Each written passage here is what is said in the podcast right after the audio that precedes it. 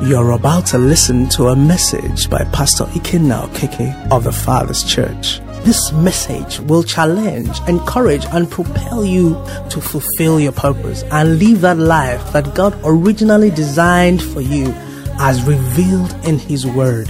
Be blessed as you listen.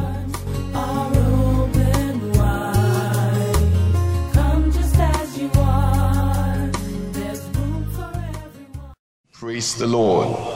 Okay, this morning I want to attempt to speak to us on the theme, the motive of Christmas. And um, several things were running through my mind, and um, I was asking the Lord, What do we do? What are you saying? And quite a few things, you know, were standing out. And one of them was that um, Christmas is loaded like we've already seen and we've discussed here a few times before now. It's a season and it's more than a season. It's a message, it's an announcement, it's a proclamation. Praise the Lord. That people travel, that everywhere changes, that there's an atmosphere to it. It's not just ordinary. Praise the Lord. There is really something about Christmas not just the memories and the nostalgia. There's really something about it. And um, my prayer is that we will get, you know, into the center of it and benefit from it in the name of Jesus Christ. So the Bible says to us in John 3, verse 16, which we do know well, what does it say? It says, For God, what? So loved that he gave his only begotten Son that whosoever believes in him should not perish but have everlasting life. Praise the Lord. Now, Christmas is God giving his only son. Praise the Lord. Giving his only son so that man would not perish unwillingly. Okay? Because if you notice in that passage, it says, for God so loved the world that he gave his only begotten son, that whosoever would believes in him would not perish. Notice that the giving of the son did not stop perishing, but whosoever believes would not perish. So perishing became a choice. Before Christmas, perishing was not a choice. It was a destination. It was a sentence. Praise the Lord. It was a sentence. But because of Christmas, man is no longer sentenced to die. Man has a hope. Man has a future. Man has a way. Jesus Christ says, I am what? The way, the truth, and I'm the life. So in Christ, in Jesus, in Christmas, God made a way that man should not perish anymore. Praise the Lord. And I want to, as a form of introduction, begin to tell you that this very news is an expression of the goodness of God. You know, so many things to it, and I trust the Holy Spirit to help us. The goodness of God. Let me say the goodness of God. Because if you knew the history, man should perish and perish very well. Praise the Lord. But the goodness of God, thank God, God is God. Hallelujah. Thank God, God is not a man. Thank God, God is not like man. Thank God, God is not one bit less than God. Praise the Lord. Thank God, He's God. His goodness is incomprehensible. His goodness, we could never really begin to know how good God is. You know, we look at the life of Jesus and we see some of the things that happened there. A woman was caught in adultery. You know the story and she was caught in the act. Praise the Lord. Now, this is the Holy One, this is the sinless one. And the men brought her before Jesus, ready to stone her. And they said to Jesus, But what do you say? Now, these men, like we know in the story, had also committed their own acts, which you know we don't know which one they committed. But they were all sinners in varying degrees. But right there and then, they were ready to stone her to death. But the one who, the only one who was holy, the only one who was just, the only one who was righteous in their midst, was the one who was not ready to stone her. What was his word to her?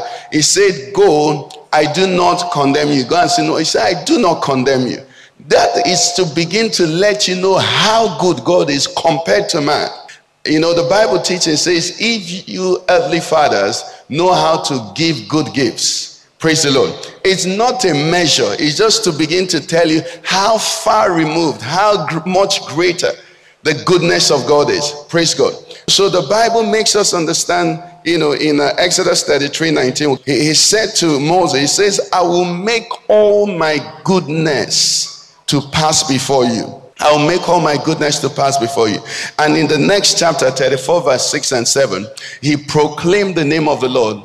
Then 34, verse 6 and 7. He began to proclaim the name of the Lord and says, And the Lord passed before him and proclaimed, The Lord, the Lord God, what? Merciful and gracious, long suffering, abounding in goodness and truth, keeping mercy for how long? Thousands. The Bible says, New are his mercies. How often? Daily, every day, new mercies he gives to you and I. He says he does what? He forgives iniquity and transgression and sin. Okay, but now notice he didn't stop there. He made a statement. He says, What? By no means, what? Clearing the guilty, visiting the iniquity. How can how do you combine the one that is gracious, merciful, long suffering, abounding in goodness, keeping mercy, forgiving iniquity. How can there still be a guilty one? Praise the Lord. There could still be a guilty one when you refuse his offer. Christmas is an offer. For God so loved the world that he did what? He gave his only begotten whosoever, the fact the point that Jesus came into the world does not mean Jesus has come into everybody's heart. And that's why in the drama of Christmas, it was made sure to be recorded that there were found no room for him. So he came, but there was what? No room for him. And then John 1 11 and 12 begins to say, But as many as what? Received him. Received him. So God has given, praise the Lord. But there has to be what? A receiving. So in the Exodus 34 we read, the goodness of God, the mercies of God, the forgiveness of God have to be received. Some people will not receive it. Praise the Lord. It's not automatic. And that's part of his goodness. His goodness is that he doesn't compel anything on anybody. He doesn't. It's an amazing dimension of goodness because you and I know as parents, sometimes when we feel are sure that something is good for our child, our word, we compel it on them. Am I right? And because the Bible says, with our limited knowledge, we discipline our children as it seems best to us. But look at God. God doesn't even treat us that way. So, but what He continues to do is He keeps enlarging the dimensions of His mercy. He keeps extending, He keeps increasing, He keeps waiting, He keeps calling out. Praise the Lord. And that's why many times in our lives, in life, it's as though the wicked live long. Have you noticed that? I was speaking to someone recently, and um, a particular very wicked man in Nigeria, and they were saying the man said he's not afraid of that. I said, I don't even want him to die. What does it benefit God? What does it benefit you, a Christian, if the wicked dies? They'll just go to hell, and Satan will win one person, isn't it?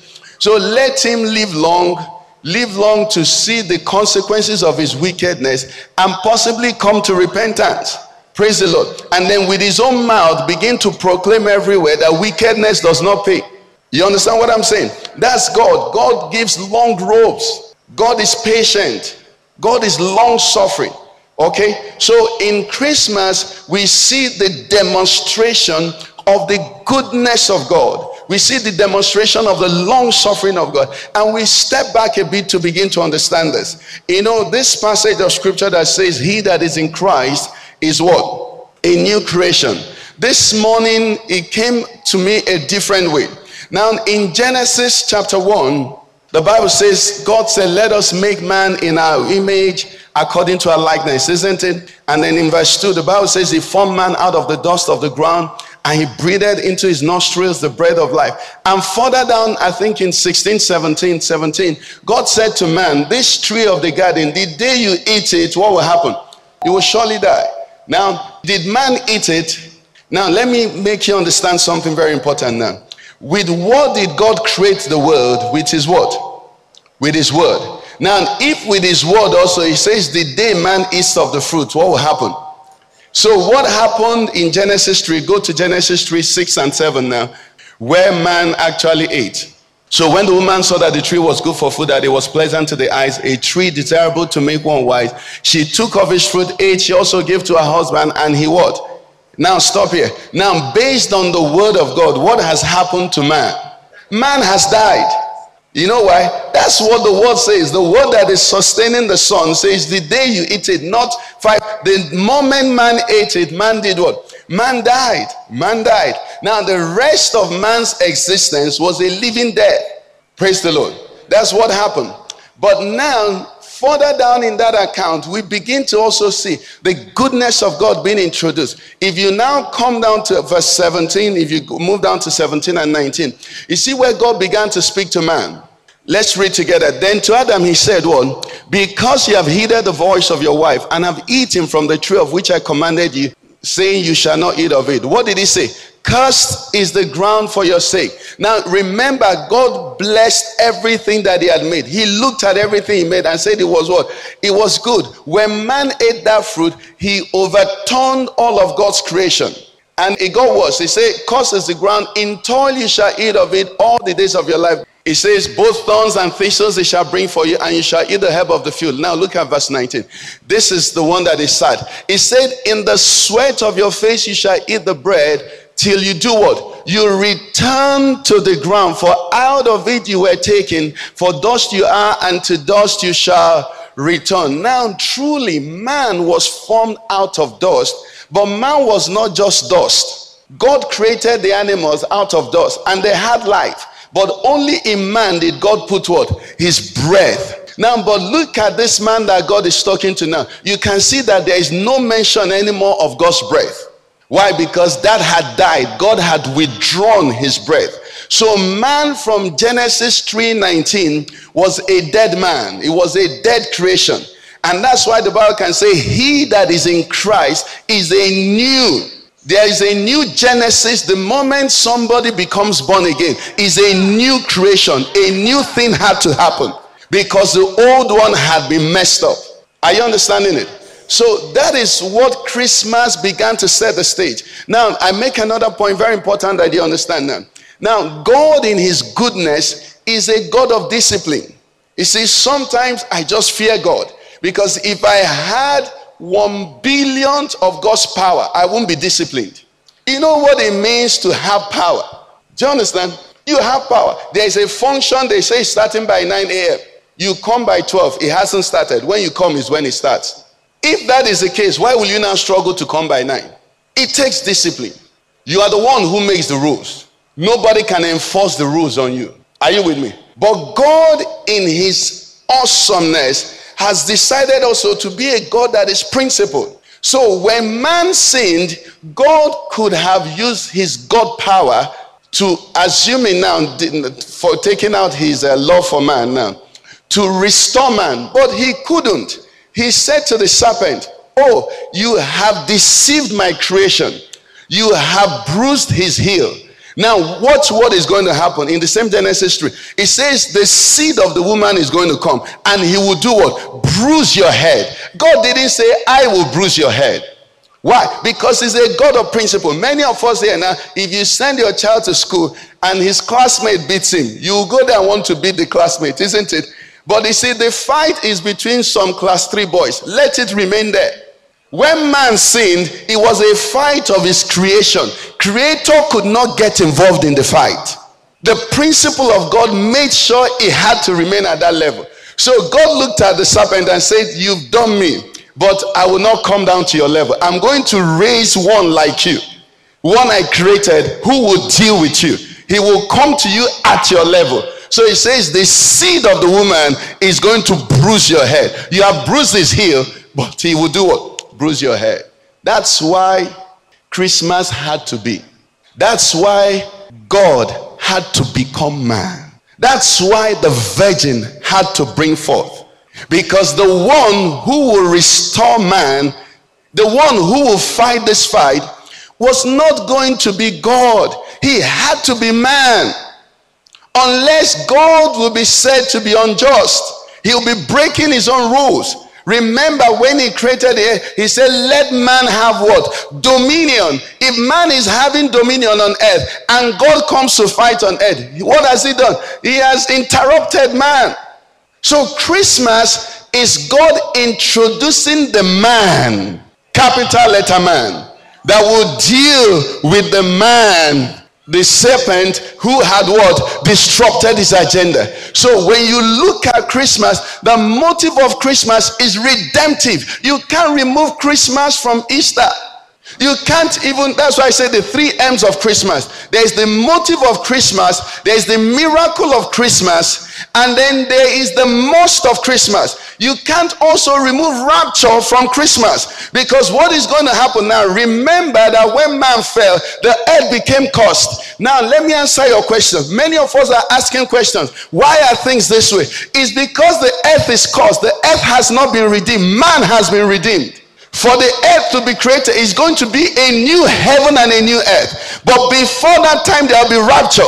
It's the most of Christmas. God must take those who belong to Him, take them out and renovate. You don't renovate your house with your clothes inside the house, with your treasures there. So the three M's there's the motive, the reason, the why. Then there's the miracle, which is where many times we focus on the virgin birth and all of that. But there's the must of Christmas because what he began, he has to finish. He has to come back and say, Where are those who received me? If you go to Israel on pilgrimage, most likely they'll take you to the place where they say Jesus was born. Did I there? I was laughing. You know why I was laughing? I knew it was a lie. Because even in his time, they didn't know where he was born. It was so negligent, it was so insignificant. How could they remember? Five years after, nobody will know which of the bands. Do you understand? But then we know he was born. Do you understand? So it's okay, I mean, for that purpose. But you see, when it happened, it wasn't big news to them. Okay? So Jesus was God's redemptive measure. Christmas had to take place. Man, a man had to be born who will stand up to Satan and beat him hands down in his game. Praise the Lord.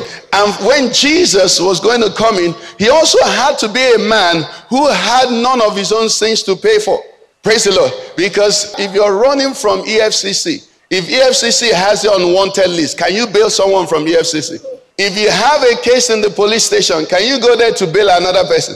Even wisdom will tell you not to come because if you come, it will be double wahala, isn't it? Praise God. So it had to be someone who had nothing. And that's why the Bible says the prince of this world comes and what? He finds nothing in me. He finds nothing in me. And let me tell you something, people of God. When Jesus was born, though he was God, he remained all of God. But you know what? The same way the clothes you're wearing belong to you. But when you go to bath, you don't go to bath with the clothes. Why? You strip yourself of that glory. When Jesus was coming, when he was born as a man, he emptied himself of the glory of God. Because if he carried all of that, Satan would have been saying, No, there's cheating here. That's why when he finished the work, he said to the Father, Restore to me the glory which I had with you before what? I've finished the work as a man. Give me my God glory. Say, let this mind be in you, which was also in. So, though being in the form of God did not consider robbery to be, but made himself, he came making himself of no reputation. Because Satan needed to be confronted. Why? Because man had to be redeemed. So when you think Christmas, please think the goodness of God. Think the redemption of God. Why? Because man was desperately lost. Man's vileness had increased. Man's hopelessness had multiplied. Man's guiltiness was apparent. But at Christmas, his goodness appeared. That's why the choir was singing a heavenly choir. That explains the feelings you have at Christmas. It was the meeting, the measure of the goodness of God and the vileness of man. And the goodness swallowed the vileness. That's why we can sing. Somebody just sing a song to him. Sing ding dong merry, whatever it is you sing. Even if it's the one choir sing, swinging, swanging, you know, even songs that don't make sense, just sing it. You see, Christmas is a merger, it's a coalition. Yes, politics has spoiled our mind. Whenever you think oh, you think coalition. It's collision. You see, they jam God's goodness jammed with man's badness, man's deadness jammed with God's liveness, and God's liveness won. He says, I'm the way, the truth, and what? I'm the life. I'm the resurrection. And the... he said, He that believes in me, even though he were what? Dead, he shall live. Why? Because I came to restore the dead. I knew you were dead before I started coming. I came with power to bring life. That's what Christmas is. Man was dead. Yes, we, man, man was building castles, you know, Man was, you know, having gold and all of that. But man was dead as far as the records of heaven were concerned. So the Bible says the first Adam, talking about man, and the first Adam, he says, come with me to First Corinthians 15, please, 21 and 22. He said, For since by man came what? Death. By man also came the. Okay, we've dealt with that. He said, For as in Adam, what happened? All died. In Adam, when man sinned in Adam, everybody died. Everybody related. The Living Bible, please. Let's see how it says. It says everyone related. Anybody related to Adam here? Okay. It says death came into the world because of what one man, Adam, did. And it's because of what this other man, Christ, has done that what? There is now resurrection from the dead. 22, please. He said, Everyone dies because all of us are what? Related to Adam. Good people, unquote, bad people, unquote. Everybody dies. Being members of his sinful race. And wherever there is sin, death results. But what? All who are what? Related to Christ. What happens to them?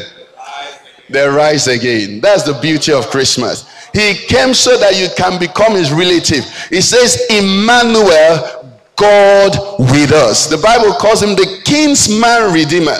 He didn't come as son, he came as a brother. That's why he had to make that statement we looked at a few Sundays ago, where he made that statement. He said, My mother and my sister and my brothers are who? He didn't say they were Jews. He didn't say there were those of the tribe of Judah. He said those who hear the word of by that statement he had given you standing. When they want to check your DNA, say, I believe his word and I do it. Hallelujah. And then he can confidently, boldly say to the father, This is my brother. This is my sister. Why? Because that is what you know, they say blood is thicker than water. Obedience to the word of God is stronger than blood. When you obey the word of God, you become part and parcel of God. Praise the Lord. Because we have been born again, the Bible says, of what? The incorruptible, the incorruptible seed. This morning, I just want us to see, even in the Christmas story, come with me to Luke chapter 2 and see where this thing carries out because you and I must understand the motive, the reason for. The reason for we bless God for the celebrations, we bless God for the atmosphere, we bless God for just that general feeling that nobody can deny. You know, in Europe, you know, and most of the Western world is white Christmas, you know. And here is white Christmas also. Who doesn't see the white? Huh? Go outside and lift your eyes to the sky. What do you see? Is it not white? It's white now. The season has to change. Praise God. Something they happen. Okay, so in Luke chapter 2, come with me to Luke chapter 2. I'll read and I will jump, okay, so that we can cover and round up quickly. It says, um, and it came to pass in those days that a decree went out from Caesar Augustus that all the world should be registered. This census took place while Quirinus was governing Syria. So all went to be registered, everyone to his own city. Joseph also went up from Galilee out of the city of Nazareth into Judea to the city of David, which is called Bethlehem, because he was of the house and lineage of David, to be registered with Mary, his betrothed wife, who was with child. So it was that while they were there, the days were completed for her to be delivered. And she brought forth her firstborn son and wrapped him in swaddling clothes and laid him in a manger because there was no room for them in the inn. Now, look at, we're going to look at two groups of people here who were mentioned in this story. The first group are the shepherds. And the Bible says, now there were in the same country shepherds living out in the fields, keeping watch over their flock by night. And behold, an angel of the Lord stood before them, and the glory of the Lord shone round them, and they were greatly afraid. Then the angel said to them, Do not be afraid, for behold, I bring you good tidings of great joy, which will be to all people. For there is born to you this day in the city of David a what? Savior. Note that word, Savior, who is Christ the Lord. And this will be the sign to you you will find a babe wrapped in swaddling clothes lying in a manger. And suddenly there was with the angel a multitude of the heavenly host praising God and saying, Glory to God in the highest, and on earth peace, goodwill toward men.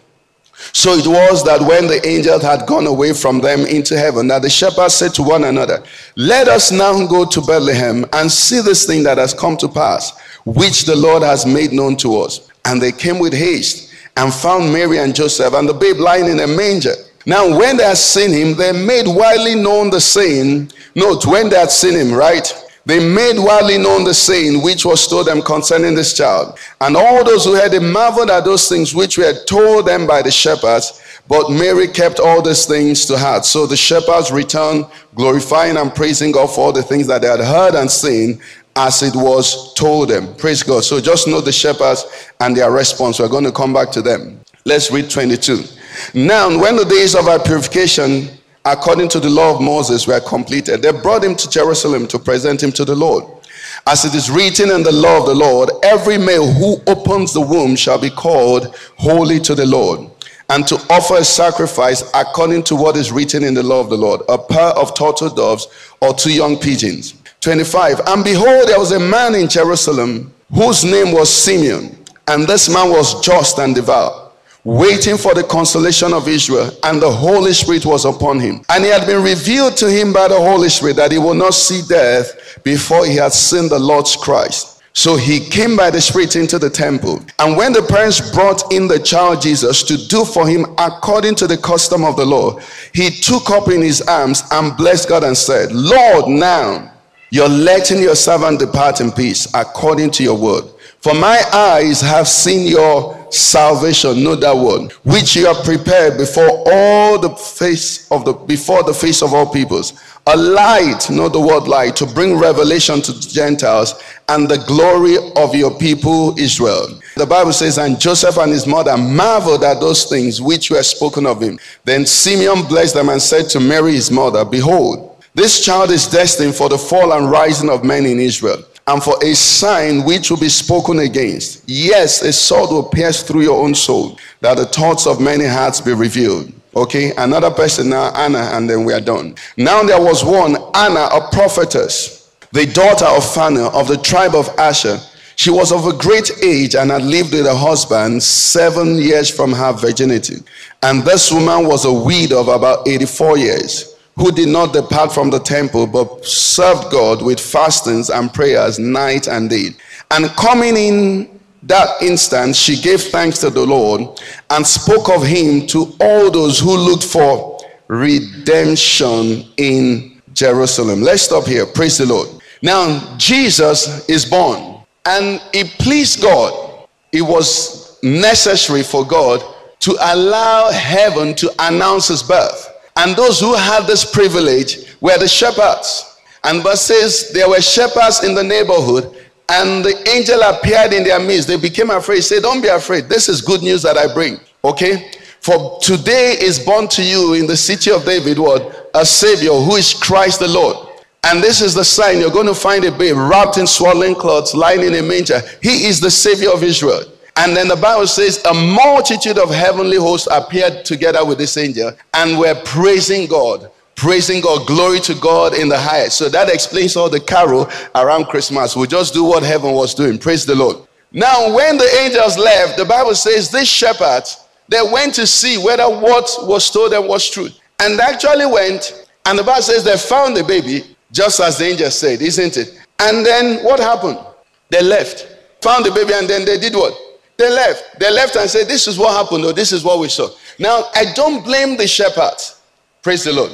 I don't think they failed woefully. But the other day I was thinking, if there were shepherds in Jesus' time, how come almost majority, 10 almost or 9 of his uh, disciples, out of all of them, there was no shepherd? Do you know that it's possible his disciples should have come from shepherds? What did Jesus say to Peter at the end? Peter was a fisherman. What did he say to him? He said, Be a shepherd. He said, Feed my lambs. Could it be that they did not correctly handle the revelation of the Christ? Could it be that they celebrated like many are celebrating Christmas today? And if you ask anybody, what is Christmas? Ah, the birth of Christ. Hallelujah. It's a good time. It's a time to feel good and do good, isn't it? Nobody misses that. It's a time to exchange gifts. It's a time to exchange love. There's nothing wrong with that. Praise the Lord. If you love God, you must love your brethren as well. So there's nothing wrong with all of that. They didn't do anything wrong. But can I tell you something that was a problem? The shepherds did not know the story. They were not coming from Genesis chapter 2. They did not know that man was dead and that this Christ that was being born was born that man may no longer die. They did not understand the import of Jesus being born. So, I mean, if you saw heavenly choir, you'll be excited for at least the next three months or even three years, isn't it? It's a spectacular thing. But if you knew you were condemned to die, even if there was no choir, and they said to you, the governor has visited and randomly has picked you one out of the condemned criminals, you will not be killed again. You're going free. You will rejoice for the rest of your life. That's the difference. The shepherds celebrated the news they got. But a group of people, the Bible talks about Simeon. He said this man was full of the Holy Ghost. What was he waiting for? He was waiting for the redemption of Israel. You see, you're learning what you're learning, so you understand what Christmas is about. So that when you think Christmas, your level changes you see the goodness of God. Every battle, every current timely circumstance you face, you remember that God who sent his son to redeem all of mankind is coming your way. You are not forgotten, you're not abandoned, you're not forsaken. The message of Christmas is that there is a redeemer. There's a redeemer. Rather, you're lost, but someone is searching for you. Praise the Lord. Terribly lost but someone has his eye on you. He's tracking you. That's what the Christmas is about. So the shepherds, they saw of that. In fact, their own encounter was more spectacular. Their own encounter was spectacular. Look at that. Angel announced to them, and they heard a heavenly choir. And like we said the other day, it wasn't one of them. So even if some doubts began to rise, the other person said, I saw it too. The angel was wearing this, he was wearing this. So, so they agree. But in all of that, we don't see them getting into the place where it benefits them personally. Tell your neighbor, may this Christmas benefit you. May this Christmas become your personal property. Do you understand? I mean what I'm saying? Because you can do Christmas. Listen, when you buy new clothes, you know who benefits? Mommy bought you new clothes, right? You know who benefits? The shop owner. You eat the rice, you know who benefits? I don't know who benefits when you eat rice. If you're like me, after you eat it, you have to go and work it out. So you even lose for eating it. You see, the shepherds, they encountered it. They were in the midst of it. All of that. But there was no benefit. They just returned to shepherding again and continued. But Simeon comes on the scene and he made a statement. He said, Now I can depart. He said, My purpose is fulfilled. I have seen the Lord's Christ. What's he saying? It meant that all his life he was waiting for it. What are you waiting for Christmas for? Are you saying to yourself, Satan, all the challenges I'm facing, you couldn't stop Christmas. The same way you can't stop my joy. The Bible says, Weeping may endure for the night, but joy, surely joy is coming in the morning. You see, the revelation of Christmas gives you a quietness that carries strength. It's the type of revelation that Peter had that made him sleep in stocks. I don't know what type of anointing Peter had, but he was bound in stocks between two soldiers, and he was sleeping as so deeply that the angel had to tap him to wake him up. You know why? He knew his Redeemer liveth. Are you hearing me? Simeon said, This is what I've been waiting for. I've seen prophets come and go. Praise the Lord. I've seen all kinds of things happen, but I know that there is a redeemer. I know. The Bible says Abraham looked for the day, rejoiced to see the day. Every prophet, like we said on Wednesday, had prophesied the coming of the Christ. This man said, I want to see him. Now, the Bible didn't tell us his age. Who knows? Okay, who knows how old he was? Who knows how long he had waited? But the promise was made to him Simeon, you're asking something that is important to me, and I will grant you that request. May the Lord grant you your request that is important to God. Hallelujah. Your request that is what? Important to God. It's a wise man that requests something that is important to God. Solomon did. And you know what happened for him? He said, Give me wisdom to rule your people. And God said, Ah, you're asking for my own. I'm asking you to ask for what you need. And you're asking for what I need. Because of that, I will give you what you have asked for and then give you what I know men like. Praise the Lord. Simeon said, Let your servant now depart in peace. Why? Because my eyes have seen your word. Salvation. Christmas is a time for salvation. It's a time for salvation. That's the announcement. It came from heaven to show the way. Heaven met with earth, broke through, and arrive so that men can break through out of earth and make it to heaven. Because of Christmas, no man should go to hell again. It's beautiful to share rice. It's beautiful to visit the poor. It's visit, but more than that, please spread the good news of Jesus' salvation by whatever means. I was watching a TV program, you know, a state was doing a um, carol service, and the preacher got on to preach and took time. You know his whole sermon, the similarity or similitude of Christianity with Islam. The man is a Muslim. Now I, I, I realize. The governor, he was praising the governor. There's nothing wrong if someone does well, praise him. But he just took time to just tell them that Islam and uh, Christianity are the same. I said, on Jesus' birthday, you know the fear? If it's on any other day, praise God. If it's a feast of uh, tabernacle, feast of ingathering. But Jesus' birthday, that the Bible says, Whosoever does not confess Jesus Christ as the Son of God is not his. Do Muslims confess that? Then we can't be the same God. This man was just talking. In my heart, I said, Lord, please make me be, be billionaire so I can call every preacher and dash them money so that when they want to preach, they won't think money. I'm telling you, I mean, I say, I say, what else will make this man say this thing? If not that the governor, the weight of his honorarium will be determined by the direction of his message.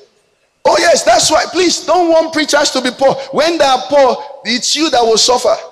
Because the message they will bring to you will be kwashiorkor message. It will be a message of survivor. Do you understand? Let the preacher be eating and well fed. So that when he comes, he will swing and say, Thus says the Lord. Do you understand? The man was, I was looking at him. I had to research it. I was, I didn't understand. So sad. Beautiful carol. The choir sang nice song. You could see the display, everything there. And I said, what a waste of Christmas. Every opportunity of Christmas is to announce to man, God has sent his only begotten son. That whosoever believes in him should know what? Perish. You must now perish by choice, not by circumstance. There's nobody who cannot be saved. Nobody. Nobody has an excuse now for going to hell because God has infiltrated our world. He says, Whosoever calls, think about it. Do you know how easy it is to call? Calls upon the name of the Lord shall be what? Saved. That's why the angels were rejoicing. Angels were saying, Finally, a way has been made for man. Vile man, wicked man, and Christ comes into the heart of a man. Who here is a witness with me that Christ can turn a man's heart? He can kill lust. He can kill greed. He can kill wickedness. He can kill unforgiveness. He can kill vengeance. He kills all of. He makes a child of God out of a child of the devil. Listen to me. Do you know that the same way when man fell, that Satan entered into man and spoiled everything? Now, the same way when God comes into you, that's why I don't understand Christians that make excuses for living in sin. And when you speak holiness, it's as though you're speaking to her. If you could be a sinner 100%, why can't you live righteously 100%? Have you thought about it? If men could be really bad because the devil, have you heard people say, the devil made me do it? The devil made them do it. You've heard it. Why shouldn't you and I be walking about and surprise ourselves and our world? And they said, ah, you mean, you mean they, they wanted to bribe you with five million dollars? And he said, Jesus made me do it. Why should it seem, I mean, impossible? If the devil can make someone do something, then in the same vein, Jesus can also make someone do it. Praise the Lord. So, but if you don't understand it, you just, you know, talk about it. Do you know the shepherds talked about Christmas, but they had no need? Do you know that what you have no need for or rather what you don't know your need for, you will not apply. It said that if the purpose of a thing is not known, abuse is what? Inevitable. That's what Christmas is. If you don't know Christmas, you will laugh, you will jump, you will play, you will visit, you will do all of that. But you will not take in what the purpose was. The Bible gave us three groups of people. Thank God there were two that gave us good example. The shepherds, they talked about it, just like everybody. Nobody can really ignore Christmas. The other day, we were going to buy Christmas uh, trees, and we saw some Muslim women. They were buying their own too. Ah, Christmas. Praise God. You know, hallelujah. Maybe they, they have a business, maybe they have a restaurant. I mean, who, who have a restaurant now and not want to put Christmas decoration? You understand what I'm saying? So, so I mean, talk about it and all of that. But to know what it's about and to take it in and to eat it, Simeon said, Now, now I can die. Why? Because Christ has been born. Has Christ been born in your heart? Are you ready to die? You know, when you stand and you talk about dying for the Christian, Christian shake, you don't understand Christmas. After Christmas, the Apostle Paul says, For me, he says to live is what? To live is Christ, to die is gain. Jesus said, I've come, I've visited you. What do friends do? Good friends, what do they do? They visit one another. Jesus said, I've visited you. I've come to your word, isn't it? I'm now going to my word to prepare a place for you. That where I am, what? You must be. And if I go and prepare a place for what am I going to do? He said, I'm going to come and take you back. He visited so you and I can do what? Then I can visit. This word is no longer, yes, visit and remain there until the earth is renovated. Praise the Lord. Until the new Jerusalem comes down. That's what is that. It's simple. That's what Christmas is about. So we sing, we dance. Yes, we do all of that. But let's advance with Simeon. Look at the word. It says salvation. What does salvation mean? It means to bring out it means to save, it means to rescue, it means to take away from trouble, to separate what is not good from what is bad. It means a separation. And this morning, I'm begging you, are you here this morning? Are you saved? And if you're saved, what is the dimension of that stuff? What are you tolerating? Satan must no longer have any room in your life. Jesus must take the place. You know, there was a time we used to count Christmases. You know, you say, ah, this is how many Christmases. How many people still do that? I've seen 12 Christmases. I've seen 13 Christmases. Now, as a believer, determine that by this Christmas, some things must change in your life. Determine that as we are coming to celebrate this Christmas, you must have increased in some area. God must have taken place. Satan must have shifted from your life. It says, Your salvation. That's what Simeon called it. It wasn't just the birth of a baby. I've seen your salvation. He went on, he says, the light to bring revelation to the Gentiles, illumination, instruction. And he talks about the glory of your people. That's what it means. You see, you must understand the principle of captainship. You know what the thing about captainship is? The other day, uh, my wife told me that my daughter Tuski was saying, We have sacked our coach. You understand? Those of you that followed, you say, We have sacked our coach. And we're discussing, Who are the we? we have sacked our coach we have slacked our coach. From where to where? Hallelujah. But you see, it's her team, isn't it? And they have sacked their coach. Now, the principle of captainship is that if your captain wins the battle, everybody bends his neck to receive the medal. Am I right? Jesus has conquered. Tell your neighbor, I'm getting the medal as well. I am getting why? My captain has conquered. I'm bending my head to receive the medal. That's what it is. So if she can say we have sacked our coach, this one is not coach, the captain. And he knows your name. He knows my name. He said we are brothers. He said, he said when he goes to the father, he's going to his father and your father. You're not a cousin. I understand. Simeon said, This is what it is the glory of Israel. Because when he rises, Israel will rise. Somebody, let's celebrate Christmas. Let's celebrate Christmas. Let's celebrate Christmas. That's what it is the redemption of God, the intervention of God, the victory of God. Hallelujah. And finally, we mention Anna. Anna is such a lesson. Sometime we'll, we'll have time to study her life. Anna is such a lesson, so much to learn from her. What did Anna say? When she came in, what was her own statement? She said, And coming in that instant, verse 38, she gave thanks to the Lord and spoke of him to all those who looked for redemption in Israel. There's a Redeemer. There's a Redeemer. It doesn't matter how terrible things have gone. People of God, in Christ, there is a Redeemer. There's a Savior. And He's prepared for the work, He's enabled for the work. Let's bow our heads as we go to Him in prayer. You've been listening to a message by Pastor Ikenna Okeke of the Father's Church. We are sure you've been blessed. We invite you to worship with us at Eden Center, Banex Gwarimpa Expressway, near Next Carry, Abuja.